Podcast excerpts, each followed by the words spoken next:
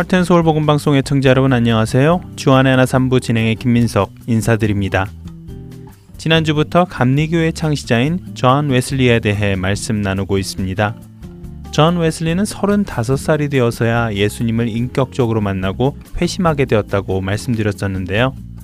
어려서부터 신학을 공부하고 목회까지 하였지만 예수님을 지식적으로만 알았던 존 웨슬리. 그는 35살이 되어서야 예수님을 인격적으로 만나 구주로 영접하게 됩니다. 그리고 그 후로 성령님의 인도하심을 따라 살아가기 시작하는데요. 그런 그에게 성령님께서는 옥스퍼드 대학생들 앞에서 설교를 할 수 있도록 인도해 주셨고 또 감옥에 있는 죄수들 앞에서 설교를 할 수 있는 기회를 허락하여 주십니다. 존 웨슬리는 완전히 달라졌습니다. 예수님을 만나기 전까지는 자신의 지식으로 설교를 하였다면 그 후로는 성령님의 인도하심에 민감하게 따르기 시작하였죠. 존 웨슬리에게는 지식이 있는 사람이건 지식이 없는 사람이건 부와 명예가 있는 사람이건 없는 사람이건 상관없었습니다.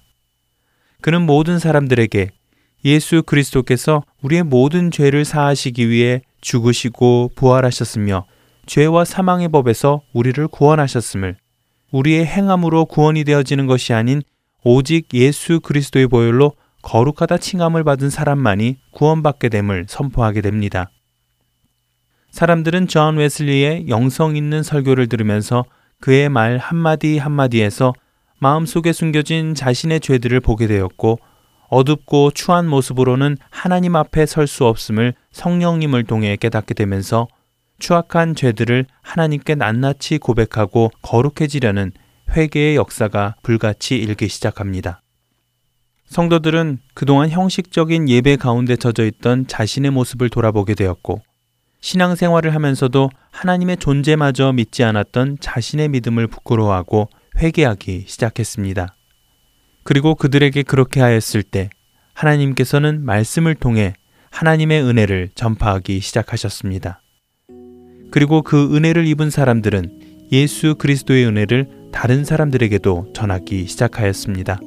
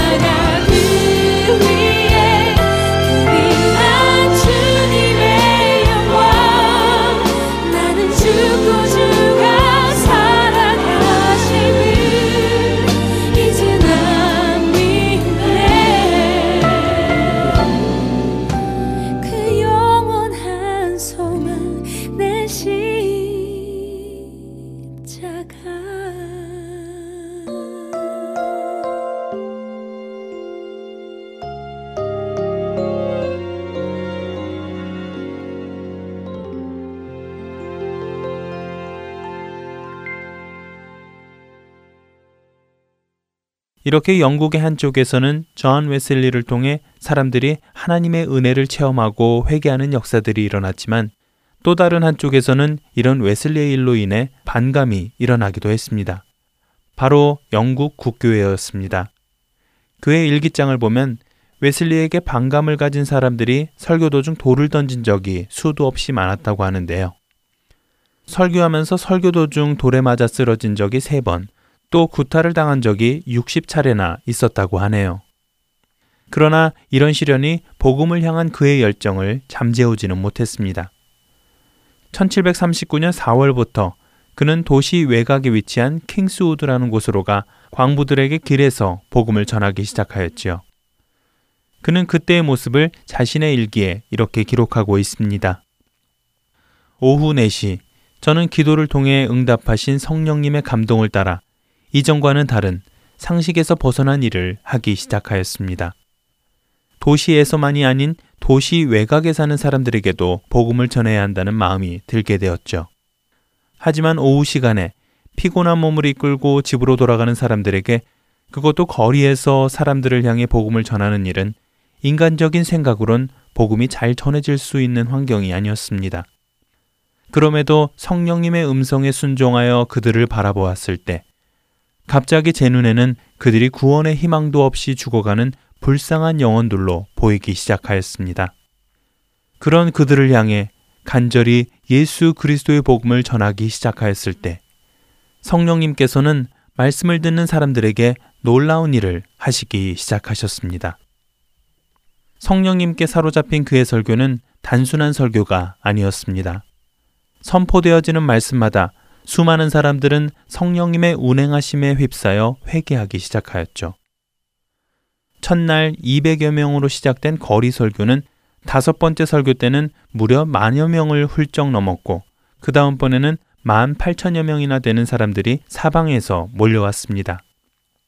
그가 가는 곳마다 성령님께서는 그를 통해 역사하셨고 설교를 듣기 위해 홍수같이 모여든 사람들 사이에서는 회개의 바람이 불기 시작하였습니다.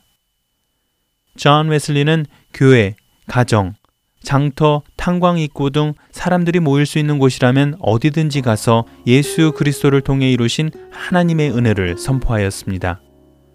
그런 가운데 복음으로 변화된 몇몇 사람들의 기증으로 1739년 11월 11일에는 대포를 만드는 공장을 개조한 예배당을 세우게 되는데요. 바로 여기에서 웨슬리와 성도들은 감리교로서의 첫 예배를 드리게 됩니다.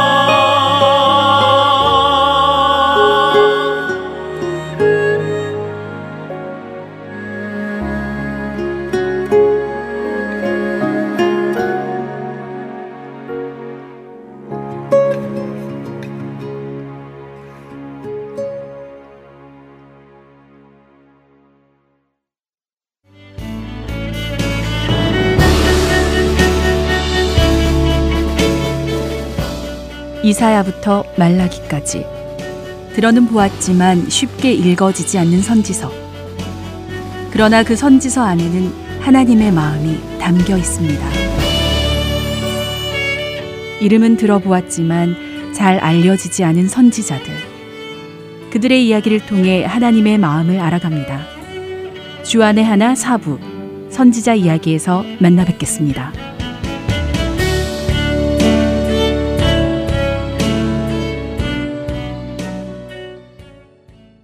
이어서 김경환 목사께서 진행하시는 요한복음 강해 함께 하시겠습니다.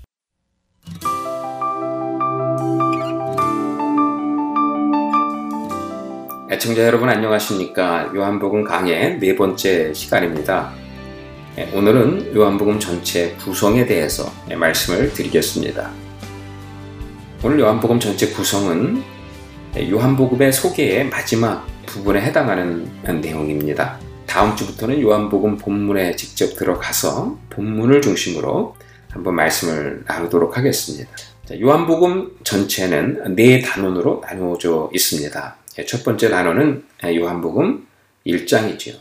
요한복음의 서문에 해당하는 말씀입니다. 두 번째 단어는 요한복음 2장에서부터 12장까지의 말씀이지요. 보통 이 부분을 우리는 표적의 책이라 부릅니다. 세 번째 단어는 요한복음 13장에서 20장까지의 말씀입니다. 보통 우리는 이 부분을 영광의 책이라고 부릅니다. 네 번째 단어는 요한복음 21장입니다. 에필로그라고 부릅니다. 요한복음의 후기에 해당하는 말씀으로 이제 실패한 베드로를 회복시켜주는 내용이 담겨 있는 부분입니다. 자, 첫 번째 단어는 요한복음 1장입니다. 요한복음의 서문이죠. 이 서문에서 요한은 요한복음 전체를 관통하는 주제들을 함축적으로 담아 놓았어요. 이 세상을 창조하신 창조주 하나님이 어떻게 예수님 안에 계시되었는가를 보여줍니다.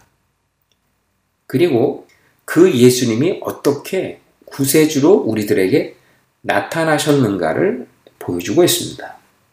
한마디로 말하면 창조주가 구세주가 되신 사건을 우리에게 보여주고 있다는 겁니다.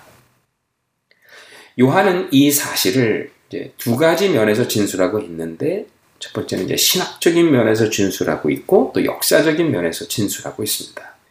그러니까 요한복음 1장 1절에서 18절까지 첫 번째 부분은 신학적 진술을 담고 있어요. 그래서 그 내용이 상당히 어렵습니다.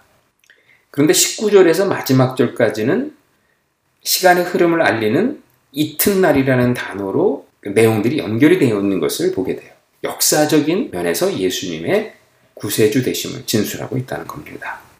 저는 이렇게 생각합니다. 요한이 요한복음을 쓸 때 요한복음을 1장부터 이렇게 마지막까지 기록하지 않았다고 생각해요.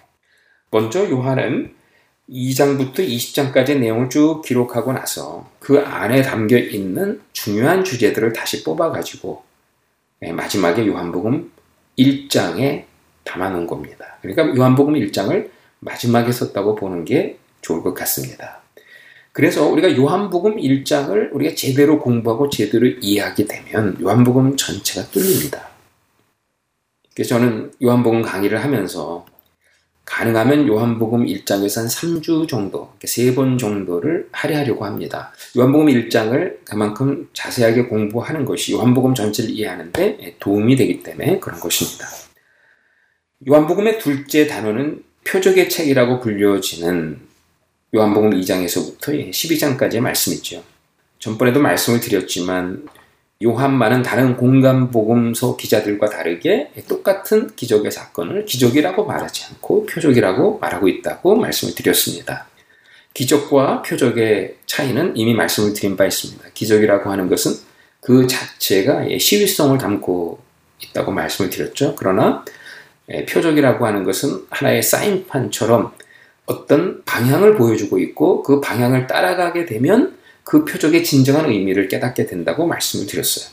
그러니까 요한복음에는 일곱 개의 표적이 있는데 이 일곱 개의 표적은 전부 예수님이 누구이신가를 보여준 하나의 이정표와 같다라고 보면 되겠습니다. 첫 번째 표적이 뭡니까? 예, 요한복음 2장 1절에서 11절에 담겨 있는 표적입니다. 바로 가나의 혼인 잔치에서 물로 포도주를 만든 표적이죠. 이 표적의 계시적인 의미는 무엇입니까? 새 창조를 시작하신 로고스를 알리고 있습니다. 구약의 이사에서 25장을 보면 우리 하나님께서 마지막 때에 하나님의 백성들을 시온산에 모으신 후에 그곳에서 기가 막힌 포도주로 잔치를 베풀어 주시겠다고 약속해 주셨습니다. 그 잔치 속에 아주 놀라운 일이 하나 벌어지는데 그것은 바로 죽은 자들의 단체 부활입니다. 그러니까 우리뿐만 아니고 유대인들도 이 마지막에 종말에 죽은 자들의 부활이 있을 것을 믿고 있습니다. 자, 그런데 요한은 예수님의 물을 포도주로 만든 사건을 목도하면서 바로 이사야서 25장에 담겨 있는 그 예언의 말씀이 이루어졌다를 선포하고 있는 겁니다. 즉 마지막에 우리가 경험하게 될 종말의 잔치가 마지막에만 가서 경험하는 것이 아니라 이미 예수님 안에서 시작되었다를 알리고 있는 거예요. 그런 면에서 예수님은 바로 새 창조를 시작하신 로고스였다는 것입니다. 두 번째 표적은 4장 46절에서 54절에 나옵니다. 그 내용이 무엇입니까? 왕의 신하의 아들을 고친 표적이죠. 역시 새 창조와 연결이 된 표적이죠. 생명을 살리는 로고스임을 보여주고 있습니다. 예수님은 생명을 주시는 분이며 그 생명을 얻을 수 있는 길은 바로 이 왕의 신하처럼 예수님의 말씀을 있는 그대로 믿고 순종하게 될 때 나타나게 된다는 것입니다. 세 번째 표적은 5장 1절에서 16절에 나오죠. 38년 된 병자를 일으키신 표적입니다. 이 표적 역시 새 창조와 아주 깊은 관련이 있는 표적입니다. 역시 생명을 일으키는 표적. 예, 생명을 주는 표적과 그대로 관계가 있어요. 그런데 그 컨텍스트가 중요했다는 것입니다. 바로 안식일 날에. 안식일 날에 우리 주님께서는 일부러 치유의 역사를 베풀어 주셨습니다. 38년 병자에게 내 자리를 들고 일어나라고 하면서 어떤 면에서는 일부러 그 안식일을 어기게 만드셨습니다. 안식일을 신봉하고 있는 유대인들에게 안식일 논쟁의 근거를 마련해 주신 겁니다. 이 대화의 내용을 통해서 주님께서는 우리에게 이렇게 말씀하시는 것 같습니다. 이제 새 창조를 시작하신 예수님께서 이제 새 시대를 시작하셨다는 거예요. 이 새 시대의 안식일의 의미는 뭐냐? 창조의 역사를 확장시키는 날이고 죽은 자들을 살리는 날이고 병든 자들을 고쳐 일으키는 새날임을 우리에게 말씀해 주고 있는 겁니다. 그러나 옛 시대 속에 살아가고 있는 유대인들은 이런 새날에 이루어지고 있는 새 창조의 역사를 보지 못하고 있습니다. 아직까지도 옛 시대 속에 살아가면서 종교적 모순, 율법의 모순 속에 빠져서 헤어나지 못하고 있는 그들의 모습을 그리고 있는 것입니다. 네 번째 표적은 6장 1절에서 15절에 담겨 있습니다. 오병이어를 가지고 5천 명을 먹인 표적입니다. 이 표적은 다른 공간서 복음서에 나오는 기적과는 아주 다른 표적임을 쉽게 짐작할 수가 있습니다. 왜냐하면 예수님께서는 이 표적을 6월절이 가까워올 때 베풀어 주셨기 때문입니다. 그래서 다른 공간 복음서를 보면 오병이어를 가지고 이 엄청난 많은 사람을 먹였다를 강조하고 있는데 요한의 강조점은 다르죠. 오병이어 5천 명을 먹였다가 아니라 그 5천 명을 먹인 오병이어의 정체성이 뭐냐를 말씀하고 있어요. 바로 5천 명을 먹인 오병이어는 6월절 떡이었다는 겁니다. 6월절 어린 양으로 십자가에 못 박혀 돌아가실 예수님. 그 예수님은 우리에게 생명을 주시는 하나님의 아들이셨습니다. 누구든지 아들의 살과 피를 먹는 자는 죽지 않고 영원히 살게 될 것을 이후에 말씀해 주십니다. 오병이어는 과연 생명의 떡이며 우리를 살리는 떡임을 말씀해 주고 있는 것입니다. 그런 면에서 이 표적 또한 새 창조의 표적과 무관하지 않다는 것입니다. 이어지는 예, 다섯 번째 표적은 이제 무리를 걸으신 표적입니다. 그렇게 십자가에 못 박혀 돌아가실 예수님. 그 예수님은 그냥 한 의미 없는 어떤 청년의 죽음이 아니었음을 알려주고 있는 거죠. 왜냐하면 무리를 걸으신 그 표적의 계시적인 의미는 홍해를 가르신 하나님을 나타내 보여주고 있기 때문입니다. 무리를 걸어오시는 예수님을 보면서 배 안에 있었던 제자들은 다 두려워했습니다. 그때 예수님의 한 말씀이 제자들의 두려움을 몰아내죠. 그게 뭡니까? 에고엠이라고 선포합니다. 에고엠이 낸이 두려워 말라.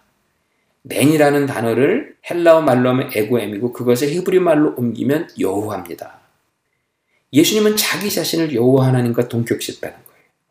특별히 이 무리를 걸으신 이 표적 속에 이 말씀을 선포하셨던 이때가 언제냐? 6월절이 가까웠을 때예요. 이스라엘 백성들은 6월절 하면 두 가지를 떠올려요. 6월절 만찬 그리고 또한 홍해를 가른 사건을 떠올립니다. 즉 홍해를 가르신 그 하나님이 예수님 안에 완벽하게 계시되었다를 선포하고 있는 것입니다. 6월절 떡이 되어서 십자가에 못 박혀 돌아가실 그 예수님, 그 살을 먹는 자는 영원히 죽지 않고 살게 될 텐데 그 예수님의 죽음은 어떤 한 청년의 죽음이 아니라 바로 하나님이 우리를 대신해서 돌아가신 대속의 죽음이었음을 알려주고 있는 거죠. 예, 여섯 번째 표적은 9장 1절에서 41절에 나오는 날 때부터 장님된 청년을 고친 표적입니다. 예, 창조의 context를 보면 땅은 혼돈하고 공허하고 흑암이 깊음 위에 있었다고 했습니다. 그때 우리 하나님께서 빛을 선포하셨을 때 어둠이 물러갔죠. 하나님의 말씀이 선포될 때 혼돈했던 곳이 질서로 바뀌고 공허했던 곳에 의미가 들어오기 시작했어요.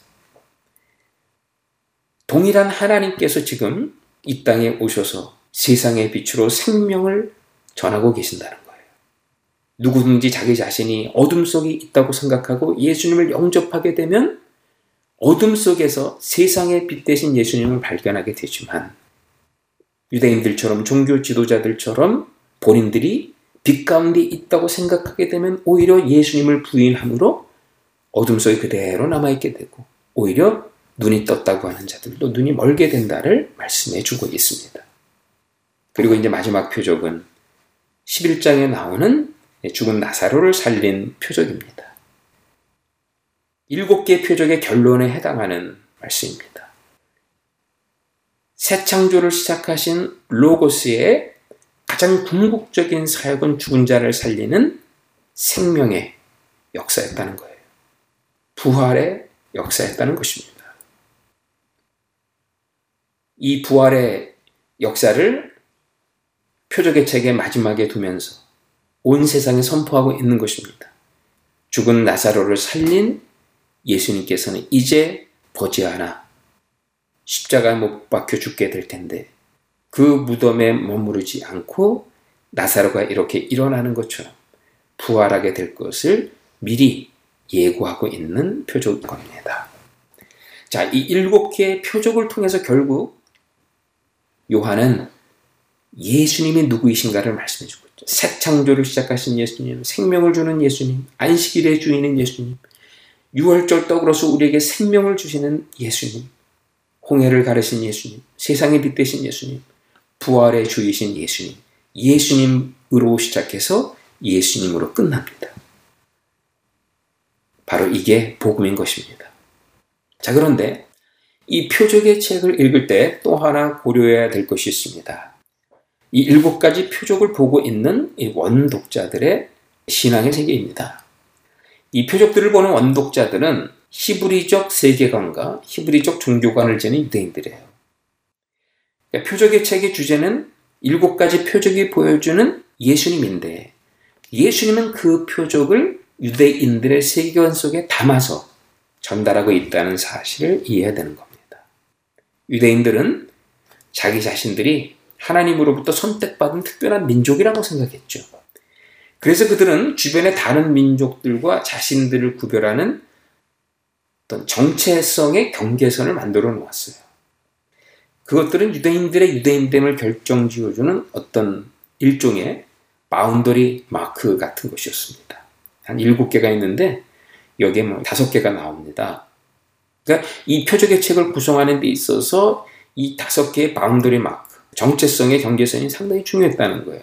예, 첫 번째는 이 성전이고요. 또한 아브라함의 혈통, 땅의 문제, 안식일, 토라, 요 정도가 있어요. 자, 보십시오. 요한복음의 표적의 책을 보면 가나의 혼인잔치 다음에 무엇이 등장합니까? 예수님이 성전을 심판하는 대목이 나와요. 좀 느닷없다는 생각이 듭니다. 다른 복음서는 성전 정화 사건이 예, 복음서의 후반부에 등장을 합니다. 그런데 요한복음은 가나의 혼인잔치에서 새 창조를 선포하신 후에 바로 성전 심판으로 들어가요. 성전이 무엇입니까? 성전은 유대인들의 하나님 나라 백성됨을 설정 지어주는 정체성의 마크, 정체성의 경계선 같은 것입니다. 근데 예수님께서는 그 성전을 심판하심으로 유대인들이 생각하는 하나님 나라 정체성의 경계선을 다 무너뜨린 겁니다. 성전에서 제물로 드려지는 동물들을 내어 쫓았죠. 돈 바꾸는 자들의 상을 엎어버렸습니다. 그것들은 다 번제에 드려지는 제물들이었었어요. 그리고 그 제물들을 사기 위해서 돈을 바꾸는 상이었었습니다. 그것들을 다 엎으셨던 의미가 무엇입니까? 번제는 하나님의 인재를 상징하는 제사니까 하나님의 눈에 보이는 이 성전에 이제 하나님의 인재는 떠나갔다. 하나님의 인재는 이 예루살렘 한복판에 있는 이 성전에서 없어졌다. 지금 성전을 심판하는 겁니다. 그렇기 때문에 이어지는 예수님의 말씀이 이해가 되지 않습니까? 성전을 헐어버려라. 내가 3일 만에 다시 일으키리라. 눈에 보이는 성전에 대한 사형 선고를 내리신 겁니다. 왜 그렇습니까? 말씀이 육신이 되어 우리 가운데 장막을 치시며 성전을 치시며 본인이 성전이셨기 때문에 그런 거예요. 두 개의 성전이 있을 수가 없어요. 예수님에게서 죄사함을 받을 수 있다면 눈에 보이는 성전에서는 죄사함을 받을 수 없는 겁니다. 눈에 보이는 성전에서 죄사함을 받겠다고 가는 사람은 예수님으로부터 죄사함 받을 수 없는 거예요. 이것을 우리에게 알려주고 있는 거죠. 이어지는 말씀이 뭡니까? 니고데모가 밤에 예수님이 찾아오는 장면이에요. 니고데모는 철저하게 바리새인이며 관원이며 이스라엘의 관원이고 또 선생님이에요. 그는 유대인으로서 하나님 나라의 백성의 boundary marker는 아브라함의 혈통이라고 믿었던 사람이에요. 근데 예수님은 느닷없이 내가 하나님 나라를 보려면 거듭나야 된다고 말씀하세요. 더 이상 혈통으로나 육정으로 하나님 나라 갈 수 없다는 거예요. 물과 성령으로 거듭나야 하나님 나라 갈 수 있다를 말씀해 주고 있는 겁니다. 니고데모가 생각하는 하나님 나라 백성으로서의 boundary marker. 니고데모가 대표하고 있는 바리새인들, 이스라엘의 관원들, 모든 유대인들, 그들이 생각하는 하나님 나라의 boundary marker를 단번에 무너뜨린 겁니다. 이제는 기준이 혈통이 아니라 예수님을 믿는 믿음임을 얘기해 주고 있는 거죠. 자, 그리고 나서 예수님은 굳이 사마리아 땅에 들어가세요. 예루살렘에서 그 종교 지도자들과의 그 논쟁을 피하시고 그냥 사마리아 땅을 밟으세요. 이스라엘 백성들이 부정하다고 생각하는 그 땅을 직접 밟으시고 또 부정하다고 여겨진 한 여인을 만나십니다. 왜 부정한 땅 사마리아에 굳이 들어가십니까? 왜냐하면 땅은 유대인들의 하나님 나라 백성의 하나의 boundary marker, 경계선이기 때문에 그런 것입니다. 사마리아 땅을 밟으시는 자체로 예수님은 하나님 나라 백성의 boundary 경계선을 이미 무너뜨려 버린 것입니다. 내 나아가서 그 부정한 사마리아 여인과 대화를 나누시고 그의 입술로부터 메시아라는 고백을 끌어내셨다는 겁니다. 예루살렘에서 일어나지 않던 일이 사마리아 땅에 벌어지고 있어요. 그리고 이어지는 말씀들을 보면 궁극적으로 요한복음 전체에서 온 세상의 구주라는 고백을 유일하게 듣게 되시는 자리가 바로 사마리아 땅인 것을 보여주고 있죠. 땅이라는 하나님의 나라의 백성으로서의 정체성의 경계선을 다 무너뜨린 것입니다. 이제는 땅이 아니라 예수님이 계신 곳이 하나님의 성전이 되고 그분과 관계를 맺는 곳은 다 하나님 나라가 된다고 말씀하고 있는 겁니다. 이어지는 5장에 가보시면 38년 된 병자를 일으키십니다.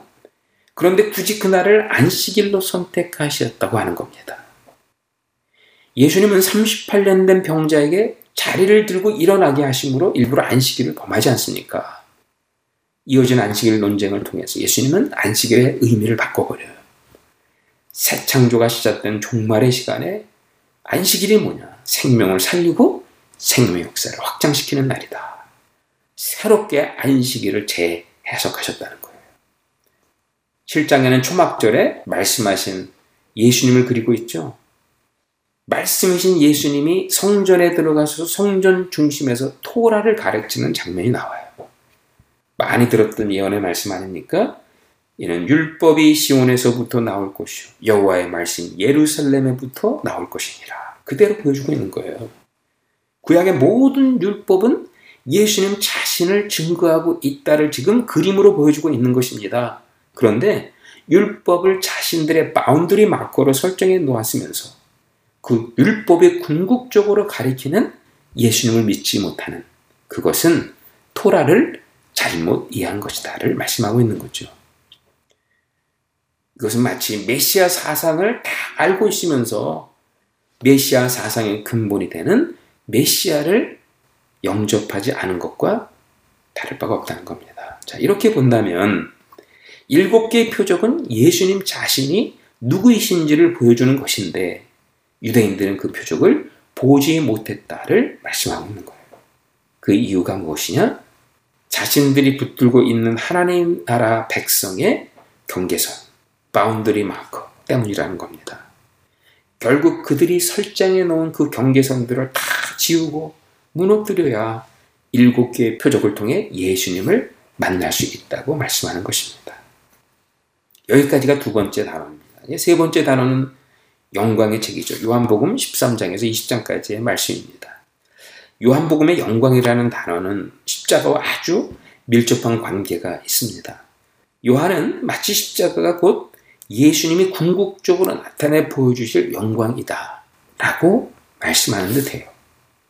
그렇습니다. 영광의 책은 결국 예수님의 걸어가신 십자가의 길을 보여주는 책입니다. 십자가를 지시기 전 예수님은 제자들을 다 모으셨죠. 제자들과 마지막 시간을 보내는 장면이 이제 13장에서 17장까지에 담겨 있어요. 소위 말하는 고별 메시지에 해당하는 부분입니다. 예수님께서 3년 동안 가르치셨던 그 내용의 엑기스를 뽑아가지고 자신들의 사람, 제자들에게 특별히 당부하시는 말씀이에요. 이들은 이제 예수님이 떠나신 후에 새 이스라엘이 되어서 예수님께서 이 완성하신 구원 사업을 이 땅에 펼쳐가야 될 새로운 신학의 지파들인 거예요. 그들에게 예수님이 가르쳐 준 핵심 메시지를 다시 한번 가르치고 계시는 겁니다. 그 핵심 메시지는 무엇입니까? 새 계명입니다. 13장 34절에 35절 말씀이죠. 새 계명을 너희에게 주노니 서로 사랑하라. 너희가 서로 사랑하면 이로써 모든 사람이 너희가 내 제자인 줄 아리라. 예수님께서는 그 새 계명을 먼저 자신의 삶으로 보여주시죠. 제자들의 발을 씻기는 세족식입니다. 세족식은 이 새 계명을 예수님께서 몸소 몸으로 보여주신 사건이에요.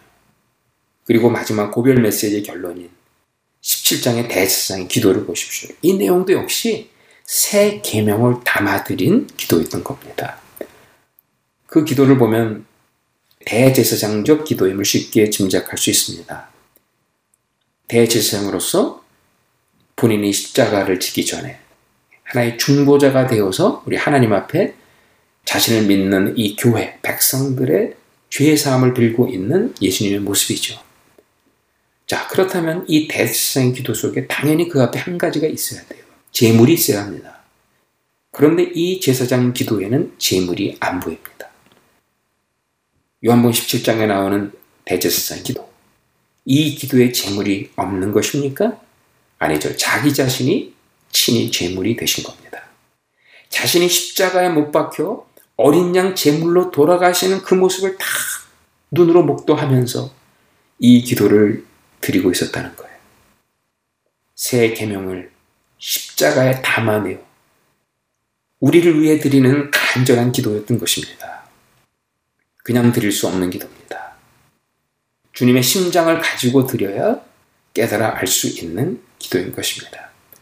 그 사이에 14장에서 16장에 아버지의 집을 말씀하시고 15장에 가서 포도나무와 가지의 관계를 말씀하시고 마지막에 16장에 성령을 말씀하십니다. 뭐예요? 새 계명을 현실로 살아내기 위해서는 아버지 집에 거야 되고 포도나무에 거야 돼. 그러기 위해서 한 가지 요구되는 것은 바로 성령 하나님. 예, 그분을 따라가야 된다는 겁니다. 그분의 호흡을 우리의 호흡으로 삼아야 된다는 겁니다. 그분과 날마다 친밀하게 교제를 나누며 함께 동행해야 새 계명을 우리의 삶에서 실천할 수 있다는 것을 말씀해 주고 있는 겁니다. 그리고 18장에서 20장까지는 예수님께서 걸어가신 마지막 십자가 길을 보여주고 있습니다. 이 세상을 붙들고 왕노릇하고 있는 죄의 권세를 주님은 보셨어요. 눈에 보이는 로마가 예수님이 상대하는 적이 아니었었어요.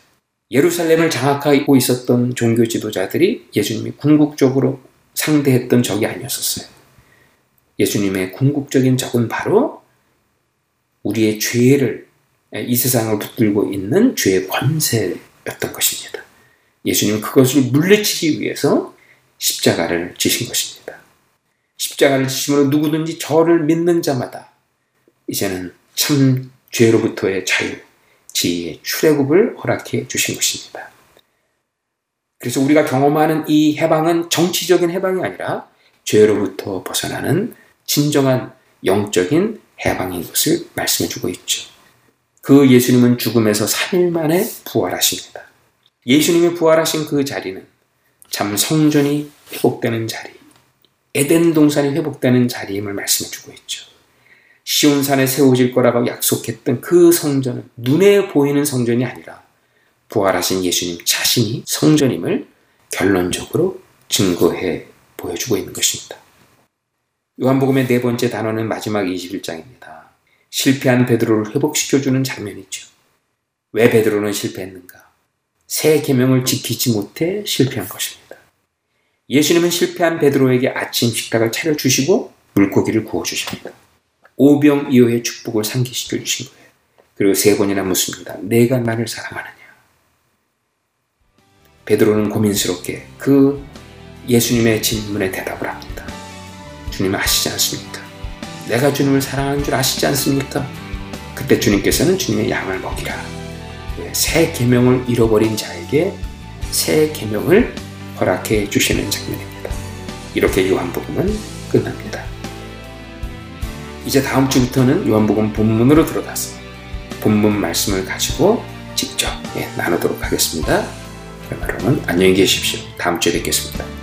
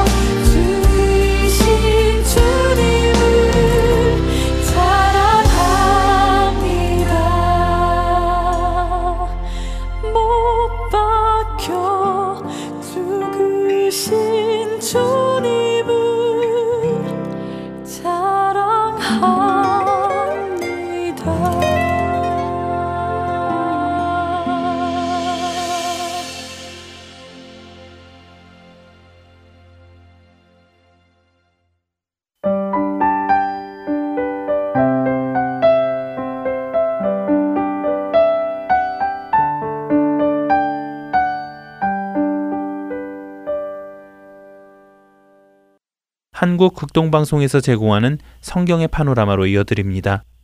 오늘은 사무엘상에 대해 나누어 주십니다.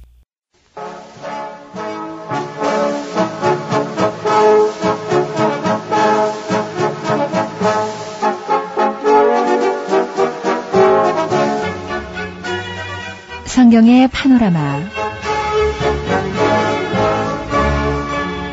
성경은 하나님의 말씀입니다. 성경의 파노라마 이 시간을 통해서 하나님의 말씀이 더욱더 살아 움직이는 그런 시간이었으면 합니다.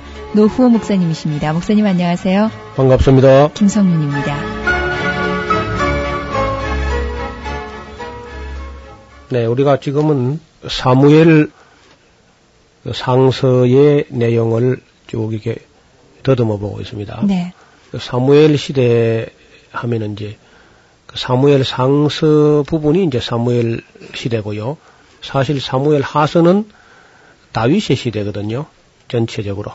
그래서 이제 사무엘 상서를 조금 이게 또 한번 좀 나누어 보면은 아마 네 사람의 전기로 이루어져 있다 그렇게 볼 수 있어요. 첫째는 사무엘 상서 앞부분에는 엘리 가정 이야기, 엘리 제사장의 가정 이야기가 쭉 나오죠.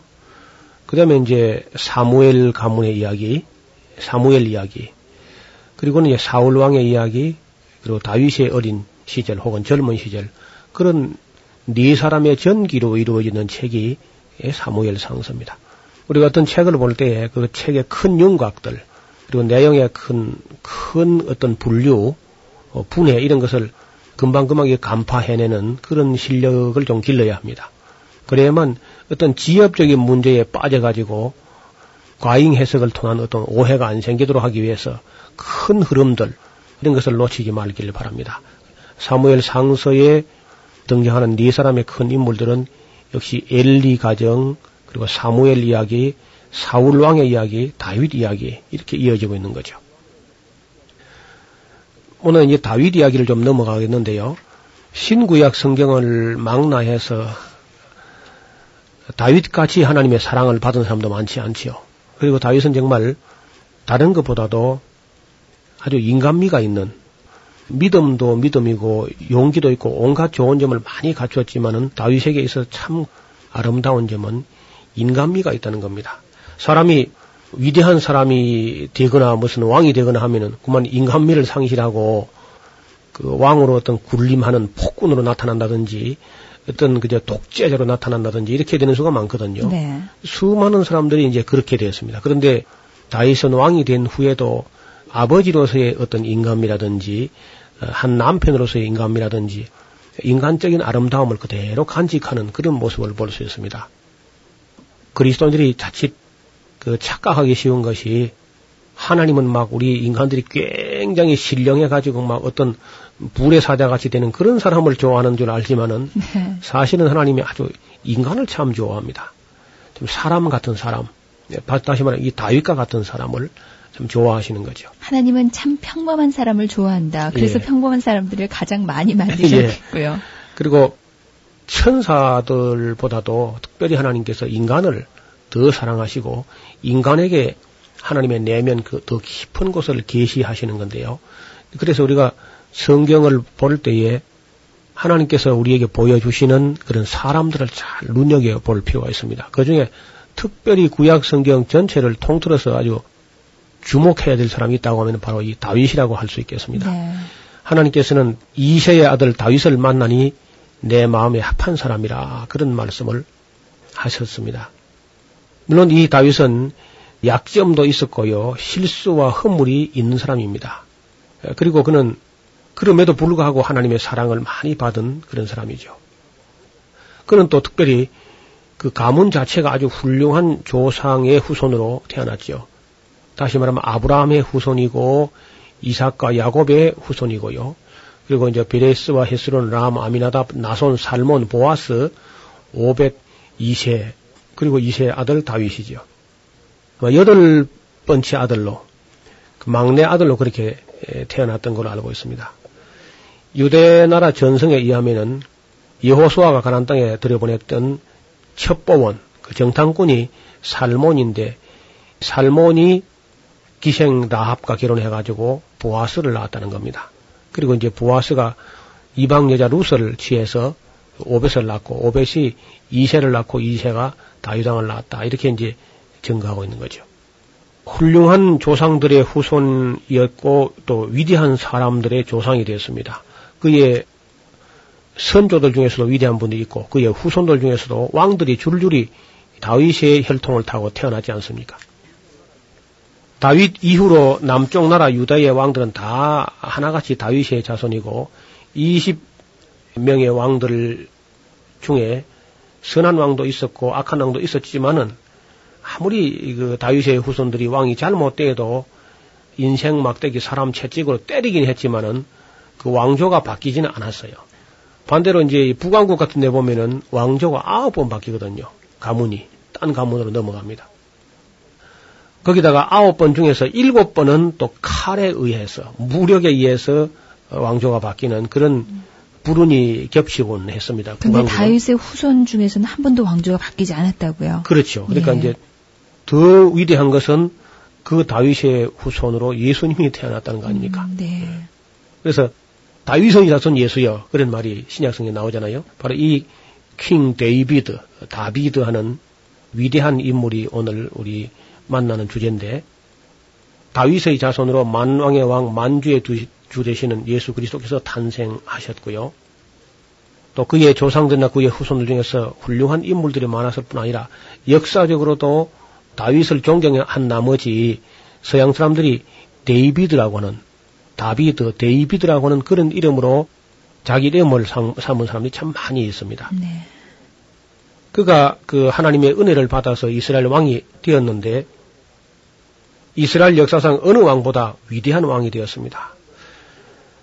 그리고 그는 아주 전쟁에서도 훌륭한 장군으로 기억되는 분이고요. 그 일생 동안 다윗은 패배가 없었어요. 네. 제가 성경을 여러 번이 살펴봤는데 패배한 전투가 한 번도 없습니다. 그리고 그는 위대한 정치가였다고 할 수 있습니다. 오늘 우리 사회에서 정치하는 사람도 다윗의 일생, 다윗의 정치하는 그런 패턴을 좀 본받았으면 하는 그런 마음 간절합니다. 이 사람은 자기가 정권을 잡았을 때에 어떤 뭐 요즘도 그런 말이 있죠. 뭐 보복 정치라는 말 하죠. 네. 근데 다윗의 일생에는 보복 정치가 없고요. 오히려 그 정치 소용돌이 가운데서 본의 아니게 그저 불이익 당한 사람이 없는가 이런 걸 살펴서 보상하는 그런 보상 정치를 했습니다. 다시 말하면은 사울 왕가의 남은 자손 중에서 혹시 너무 구차하게 억울하, 억울하게 된 사람이 없는가 이런 것을 찾아가지고 일생토록 자기 상에서 먹게 하는 그런 아주 보상 정치를 했던 위대한 인물이지요. 그는 이스라엘 역사상 어느 왕보다 위대한 왕이었고 또 세계 역사상에도 이런 그 성군이 없습니다. 그래서 성군 다윗이라 그런 말을 합니다. 그는 또 위대한 시인이었지요. 시편 구약 성경 시편이 아마 구약 성경 중에서 가장 두꺼운 책일 텐데 그 시편에 150편까지 나가 있습니다만 그 중에 약 절반 정도가 다윗 한 사람의 작품으로 그렇게 전해지고 있습니다. 특별히 그 시편이 다섯 권으로 나눠져 있습니다. 1권은 거의 몽땅 다윗의 시로 어, 되어 있죠. 그리고 2권에는 대개 고라 자손의 시와 다윗의 시와 아삽 자손의 시 그렇게 예, 엮어져 있고 다시 3권으로 나가면 다시 다윗의 시가 나옵니다. 그래서 다윗은 유명한 그런 시인이고 또 음악가고 그랬습니다. 그리고 그는 참 인간미가 있는 사람이었습니다. 그는 믿음을 가진 에, 믿음의 참 장군이었죠. 때로는 그의 말하는 그 자세를 보면은 믿음이 무엇인가 실감이 날 정도로 정말 사람이 일반 사람이 상상도 못할 그런 믿음을 가지고 있었습니다. 우리가 성경을 보면은 믿음이 없이는 하나님을 기쁘시게 못한다 그런 말이 있어요. 그런데 정말 왜 하나님께서 다윗을 그렇게 기여, 기여워하시고 사랑하셨느냐 하면은 그의 그 신실한 믿음 때문에 하나님께서 아마 특별히 다윗을 사랑하는 것 같습니다. 그렇지만은 다윗의 일생을 가만히 이렇게 처음부터 끝까지 보면은요, 행복한 날만 계속된 건 아니었어요. 그의 첫사랑은 무참하게 깨어졌습니다.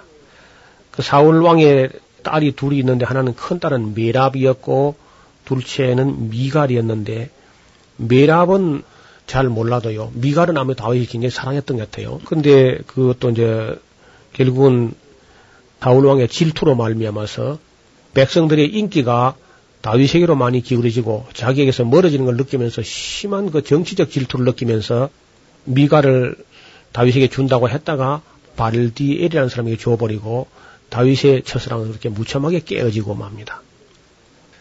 아마 그 여성들은 잘 이해를 못하실지 모르겠는데 남성들에게 있어서는 첫사랑이 깨어진 그 자리가 그 어떤 것으로 잘 메꿔지지 않는가 봐요. 다윗만 그런 것이 아니고 수많은 사람들이 그렇습니다. 어떻든 다윗은 그 뒤로 여러 여인을 취하여 자녀를 낳게 되지만은 삶은 어, 행복하지 못했습니다. 그것은 바로 미갈하고의 그 첫사랑이 깨어진 그 상처가 커서 아마 그런 것 같아요. 그래서 다윗이 삶이 그렇게 어려워진 것은 어떤 의미에서는 애정 문제로 말미암았다고 할 수 있겠지요. 나중에 사울 왕가하고 다윗의 왕가하고 두 가문이 심히 그저 많이 다투고 싸우다가 그 전쟁 끝머리에 이제 아브넬이라고는 사울 쪽에 있는 사울 왕 가문에 있는 군대 장관이 다시 열두 지파를 한테 합하는 제안을 해왔을 때에 그 아브넬의 제안을 받아들이면서 다윗이 좋다.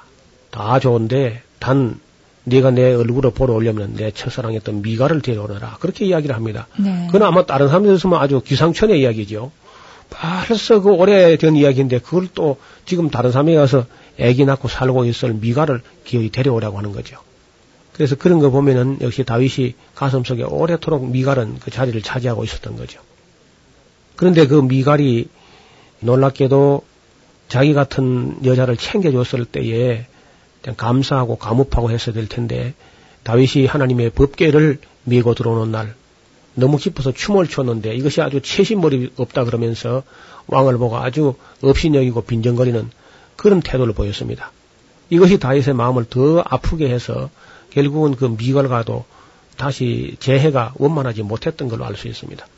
이러한 사건이 있은 후에 또 터지는 사건이 우리아의 아내 바세바 사건이 벌어지는 거죠. 물론 뭐 다윗이 천번 만번 잘못했습니다만은 그러나 그렇게 된 데는 미갈의 책임도 있다고 할 수 있어요. 미갈이 좀 더 따뜻하게 그렇게 했으면은 다윗이 그 우리의 아내 사건 같은 안 터져도 됐지 않느냐 그런 생각을 할 수 있습니다. 그래서 우리 다윗의 이야기는 오늘 한 시간 너무 짧고요.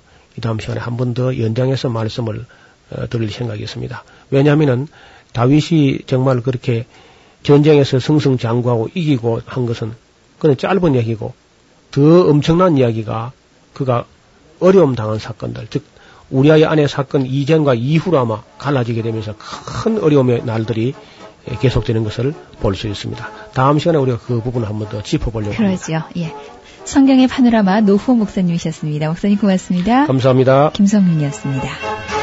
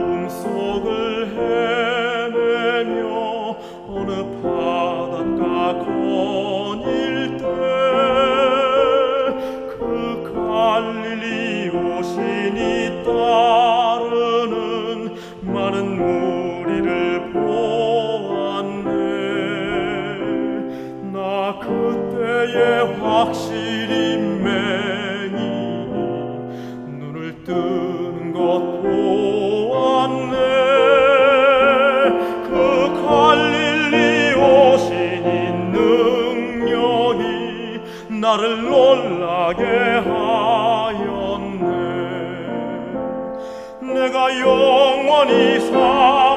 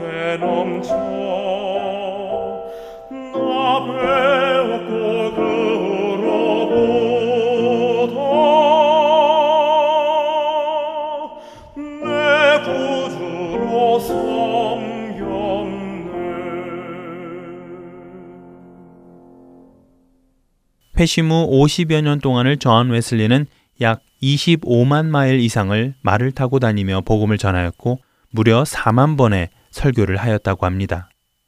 새벽 4시가 되면 웨슬리는 어김없이 일어나 성령님의 음성에 귀 기울이고 기도하였고 그 음성을 따라 말씀을 전하였으며 동생 찰스 웨슬리와 주님을 찬양하는 수많은 찬송을 만들었고 또 그 곡들을 통해 신앙인들에게 많은 위로와 격려를 하였습니다. 사람들은 그를 가리켜 성경이 만든 사람이라고 불렀습니다. 왜냐하면 전 웨슬리는 늘 하나님, 이 성경을 제 가슴에 심어 주소서. 제가 어떤 희생을 치르고서라도 이 성경이 참으로 저의 책이 되게 하시고 말씀을 통해 주의 음성을 듣게 하시며 저로 성경의 사람이 되게 하소서. 라고 간구했기 때문입니다. 1791년 2월 말 88살의 생일을 앞둔 존 웨슬리는 병으로 눕게 되는데요. 생명을 다하는 순간에도 웨슬리는 침상 주위에 모여 있는 가족들과 친구들에게 모든 것들 중에 가장 최고는 하나님이 우리와 함께 하신다는 것입니다. 라는 말을 남기며 1791년 3월 2일 아침 하나님 품으로 가게 됩니다. 존 웨슬리는 말합니다. 당신이 할 수 있는 모든 수단으로, 당신이 쓸 수 있는 모든 방법으로, 할 수 있는 모든 곳을 찾아, 할 수 있는 모든 때를 찾아, 할 수 있는 모든 사람들에게 당신이 할 수 있는 마지막 순간까지 모든 그리스도인의 선을 행하라 라고요. 예수 그리스도를 인격적으로 만난 사람들은 하나같이 자신의 옛 모습을 버리고 예수 그리스도를 닮아가기 시작합니다. 그 변화가 여러분과 제 안에도 일어나기를 소원하며 오늘 주안의 하나 3부 마치도록 하겠습니다. 지금까지 구성과 진행의 김민석이었습니다. 여러분 안녕히 계세요.